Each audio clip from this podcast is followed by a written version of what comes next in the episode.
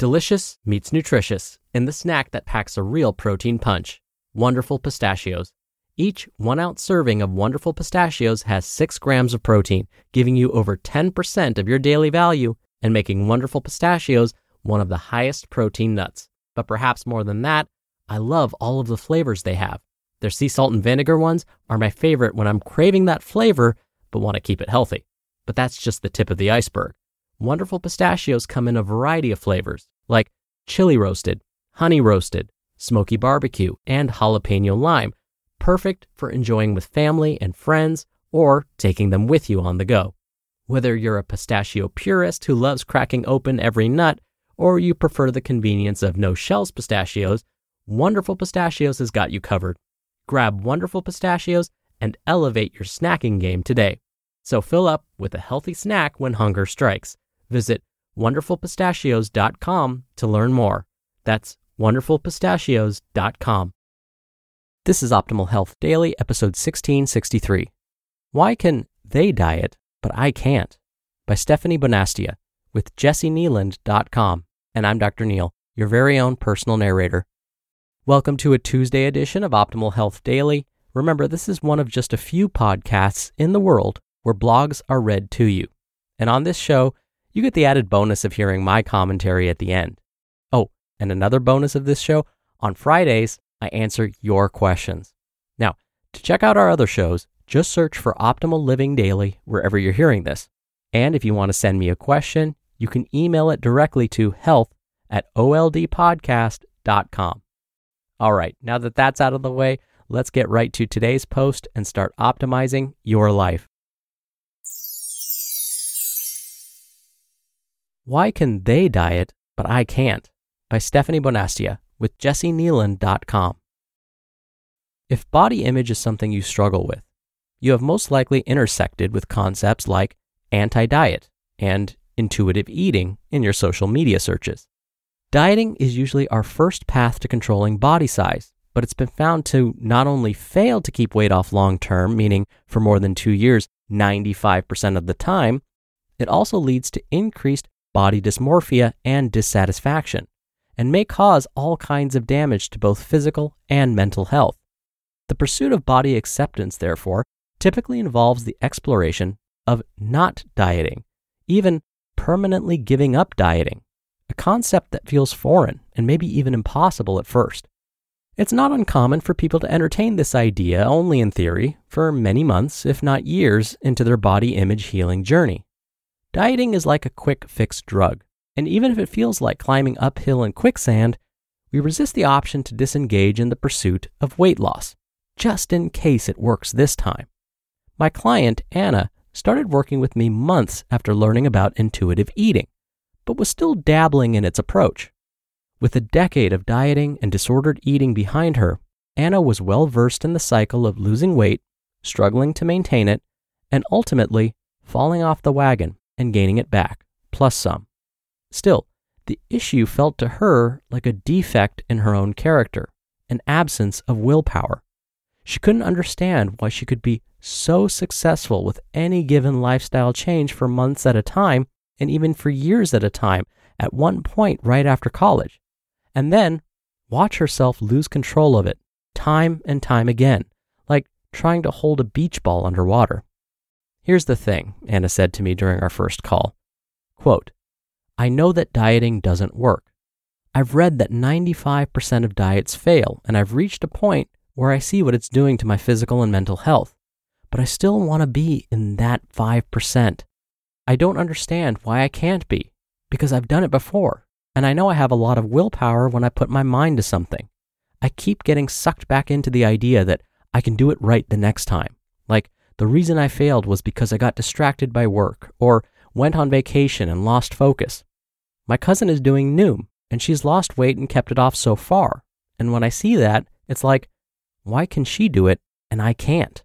End quote.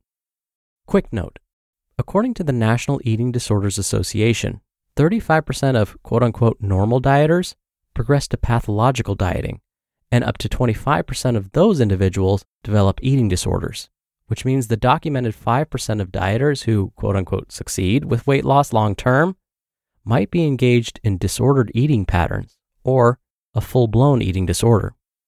Comparison syndrome is one of the most common reasons I see people holding on to the diet mentality, despite the lived experience of having diets fail them time and time again. We not only compare ourselves to the former version of ourselves that successfully lost weight the first time, but also to our friends, family, and colleagues who seem to be doing it successfully right now. And since most diets do work in the short term, and everyone around us seems engaged in that endeavor, it's easy to feel like a mirror is being held up to challenge our conviction that dieting is bound to fail. So let's talk about why someone else in your life might be succeeding at dieting and you're not. One, you're only seeing the beginning of the journey. Diets often do work at first, which is why they remain so alluring. You may be witnessing the temporary high of the initial phase, which looks a lot like success, and you may have experienced this before yourself. The adrenaline of restriction can be self sustaining for quite some time before the body's natural cues kick in to increase hunger and decrease metabolism. Eventually, the ease of the initial phase wears off, weight loss plateaus, and what you see as focus starts to wane. This loss of focus is not a moral failing. It is a natural survival response to famine, think dieting, that is hardwired into humans to keep our weight from decreasing, which is recognized biologically as a threat. Two, you aren't seeing the whole story. Remember that listening or watching other people's stories of weight loss is a highlight reel. You'll hear about the wins, but not so much about the struggles. What's going on behind the scenes? Is this person obsessed with tracking their food intake or missing out on social events to avoid temptation? How often does this person feel deprived when they can't eat in community with others or wake up hungry in the middle of the night? How much of their mental real estate is taken up by their new lifestyle? The face of the weight loss journey is not a whole picture, and the parts that aren't working usually stay private. 3. They don't have a diet history. Some people are trying a diet for the first time. For example, someone with a naturally high metabolism who suddenly starts gaining weight later in life due to hormone shifts or other natural changes, and don't have a complicated history of dieting. For people who haven't been on and off the diet train and subsequently haven't attached their worth to diet successes and failures, weight loss may not be as threatening to their physical or emotional states. That's a lot of baggage they don't have to contend with, which makes dieting a lot easier. 4. They are genetically smaller to begin with. People who live in naturally smaller bodies are going to have a much easier time maintaining a lower weight than people who are genetically programmed to weigh more. Those who are naturally smaller appear to be successful dieters because their biology is not fighting them as much to stay within a culturally acceptable body size. And five, they have more flexible thinking styles. People with disordered eating tend to be more rigid, controlling, and prone to obsession than their laid back counterparts. It's possible that the successful dieter doesn't put as much meaning into this diet as you might, or they have no plans to risk their mental health when and if their hunger signals eventually do kick in. Mental flexibility reduces guilt and increases trust between you and your body, so the likelihood of binging is less for them than it might be for you. For people like Anna, an extensive history of dieting combined with decades of subscribing to a weight as worth philosophy is likely to always interfere with successful attempts at long term intentional weight loss. As a result, Anna and I spent close to a year working on letting go of the deep rooted belief system that weight loss was important, that it was possible for her and should be easy, and that it would bring her happiness. While diet talk, or success, among friends and colleagues remains a trigger for her, remembering the previously mentioned reasons why some people can seem to lose weight and others can't is a helpful tool for her to recognize diet culture when she sees it, avoid behaviors that lead to mental distress and disorder, and feel rooted in her value of acting in her own best interest, instead of feeling competitive with or pressured by what other people are doing. In a culture that makes dieting a socially sanctioned hobby, it takes intention and practice and a certain level of courage to reject weight loss as a collective pastime and live for reasons beyond how we look.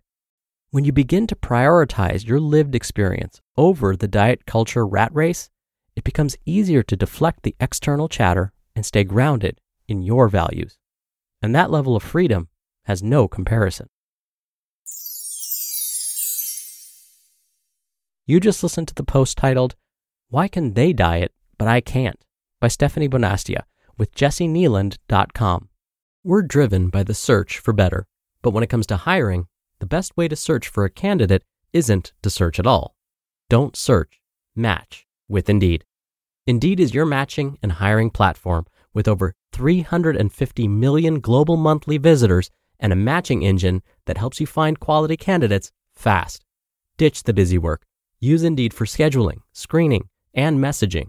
93% of employers agree Indeed delivers the highest quality matches compared to other job sites. One of the things I love about Indeed is that it filters out incompatible applicants. So when you're hiring, the process is much faster, and you only have to consider applicants that are already likely to be a great fit.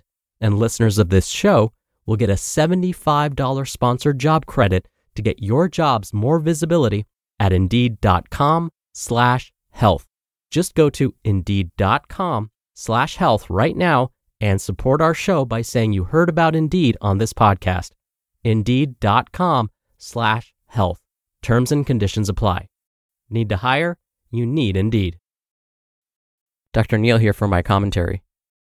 I want to go back to the second point Stefanie made. She said that when people share their dieting stories, you're probably not getting the whole story. You may not be hearing about all of the ups and downs. You're only seeing the end result. And even then, that result may only be temporary. Do you remember a television show called The Biggest Loser? It was basically a reality game show and weight loss competition all rolled into one. The show's contestants would work very hard to lose the most weight they could over the course of the show. The contestant that lost the most weight would win a prize. The show would document contestants shedding pounds of weight each week, many of them more than two pounds a week. So, when I would tell my students in classes that it's not safe to lose more than two pounds per week, I would always have one student raise their hand and say, Well, what about the people on The Biggest Loser? Well, just as Stefanie said, you're not getting the whole story.